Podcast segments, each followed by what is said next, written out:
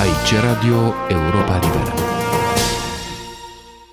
În 1986, Vlad Georgescu, directorul Europei Libere, scrie un editorial care rămâne valabil și azi. Intitulat Problema minorităților, textul, difuzat cu 33 de ani în urmă, analizează câteva din ideile liderului național țărănist Iuliu Maniu, dintr-o conferință pe care acesta a ținut-o în 1924 și în care vorbea despre argumentele pentru care, după Marea Unire, România trebuia să acorde drepturi egale minorităților din rațiuni de stat. Apoi, tot Maniu, un vizionar în multe, prevedea că statele naționale se vor uni în unități mari sociale ori economice. Când vorbea Vlad Georgescu, director al Europei Libere între 1983 și 1988, era vorba despre lagărul socialist.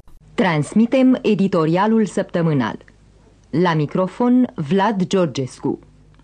Am transmis săptămâna trecută la adevărul cu ascultătorii scrisoarea unui român transilvanean referitoare la problema minorităților, îndeoseb la raporturile noastre cu ungurii. O scrisoare foarte interesantă, ale cărei concluzii le împărtășesc pe de-a întregul, pentru că îndemnau la măsură, la reflexie și mai ales la toleranță. Îndemnau adică la atitudini pe care guvernul actual al României nu le practică din motive, în primul rând, politice guvernul actual al României, care din punctul de vedere al culturii politice a preluat tot ce poate fi mai nemodern și mai neeuropean din cultura politică tradițională românească, are tot interesul ca noi și unguri din țara noastră să ne dușmănim unii pe alții. Pentru guvernul de astăzi al României, naționalismul de paradă, pseudo-patriotismul, toate acestea sunt un instrument al dominației sale deopotrivă asupra românilor și asupra ungurilor.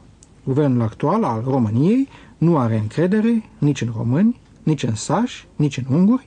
Interesul său este să-i dezbine pentru a-i putea exploata nestingherit. Nu a fost întotdeauna așa. A fost o perioadă în istoria noastră, în perioada dintre cele două războaie mondiale, în care conducătorii politici ai țării, clar văzători, au spus răspicat că între români și minorități trebuie să existe înțelegere, că românii, ca majoritate și ca învingători ai istoriei, așa erau în 1918, trebuie să dea dovadă de toleranță și înțelegere. Unul dintre acești conducători a fost Iuliu Maniu, Maniu a ținut o conferință în 1924 intitulată Problema minorităților, apărută apoi și în broșură. Conferința sa a fost organizată de Institutul Social Român, un organism care căuta în aceea perioadă să discute pe față problemele cu care era confruntată țara, nu să le ignore sau răstălmăcească. Am să vă înfățișez în continuare câteva din ideile principale expuse de Maniu în conferința sa, pentru că ele mi se par încă actuale, deși a trecut mai bine de jumătate de secol de la expunerea lor. Maniu începe prin a arăta inevitabilitatea victoriei principiului național.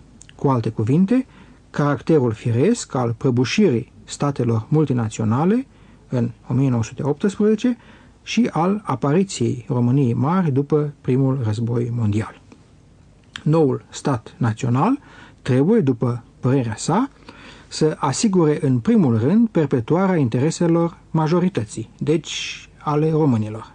Dar, în același timp, el trebuie să respecte și drepturile minorităților, de limbă, cultură, religie. Maniu arată foarte precis că aceste drepturi trebuie respectate pentru că, citez din conferința lui Maniu, rațiunea de stat pretinde să îi legăm de ființa statului cât se poate de mult și cu cât mai multe fire pe toți cetățenii statului. Această rațiune nu admite să faci două categorii de cetățeni, unii alintați cu și fără merit, cu sau fără merit, alții persecutați și proscreși. Am încheiat citatul. Maniu vrea ca românii să evite cu orice preț repetarea greșelilor pe care le-au făcut ungurii și austriecii. Citesc din nou. Trebuie să învățăm din experiența trecutului și să nu facem aceleași greșeli care s-au răzbunat atât de amar asupra altora. Am încheiat citatul. Politica României Mari în problema minorităților se baza pe două texte principale. Pe hotărârea adunării de la Alba Iulia din decembrie 1918 și pe tratatul adițional semnat la Paris la 9 decembrie 1919. La Alba Iulia, adunarea acordase drepturi foarte mari minorităților sub formula, citez, de plină libertate națională pentru toate popoarele conlocuitoare. Am încheiat citatul. Tratatul de la Paris, de un an mai târziu, fusese ceva mai puțin generos, dar drepturile pe care le aveau minoritățile în România Mare erau totuși foarte întinse. În conferința sa, Maniu merge până la a considera că regiunile în care populația este compact minoritară, în acele regiuni, limba etniei respective, germana sau maghiara, trebuie admisă nu numai în școli, educație în limba maternă era un lucru de la sine înțeles, dar și în administrație și justiție. Lui Maniu îi se pare a fi foarte important ca majoritatea românească, statul român, să nu împiedice în niciun fel libera folosire și dezvoltare a limbilor minorităților. El spune, citesc din nou, încercări de a folosi învățământul pentru deznaționalizare forțată a unui popor găsesc că este cea mai mare greșeală. Am încheiat citatul și adaug eu, conducătorii de astăzi a României comuniste nu ar trebui să uite acest avertisment. Maniu a fost un mare naționalist român în sensul cel mai bun cu putință al termenului. Cu toate acestea, pentru el, statul național nu era punctul ultim al evoluției istorice. El visa în 1924 la un viitor în care statele naționale se vor uni în ceea ce el numea, citez, unități mari sociale ori economice. Statul român, mai curând sau mai târziu, va trebui să facă parte dintr-o astfel de mare unitate și rolul lui în această perspectivă va depinde de modul cum a știut să se organizeze și să se conducă până în momentul acelei noi și mari prefaceri.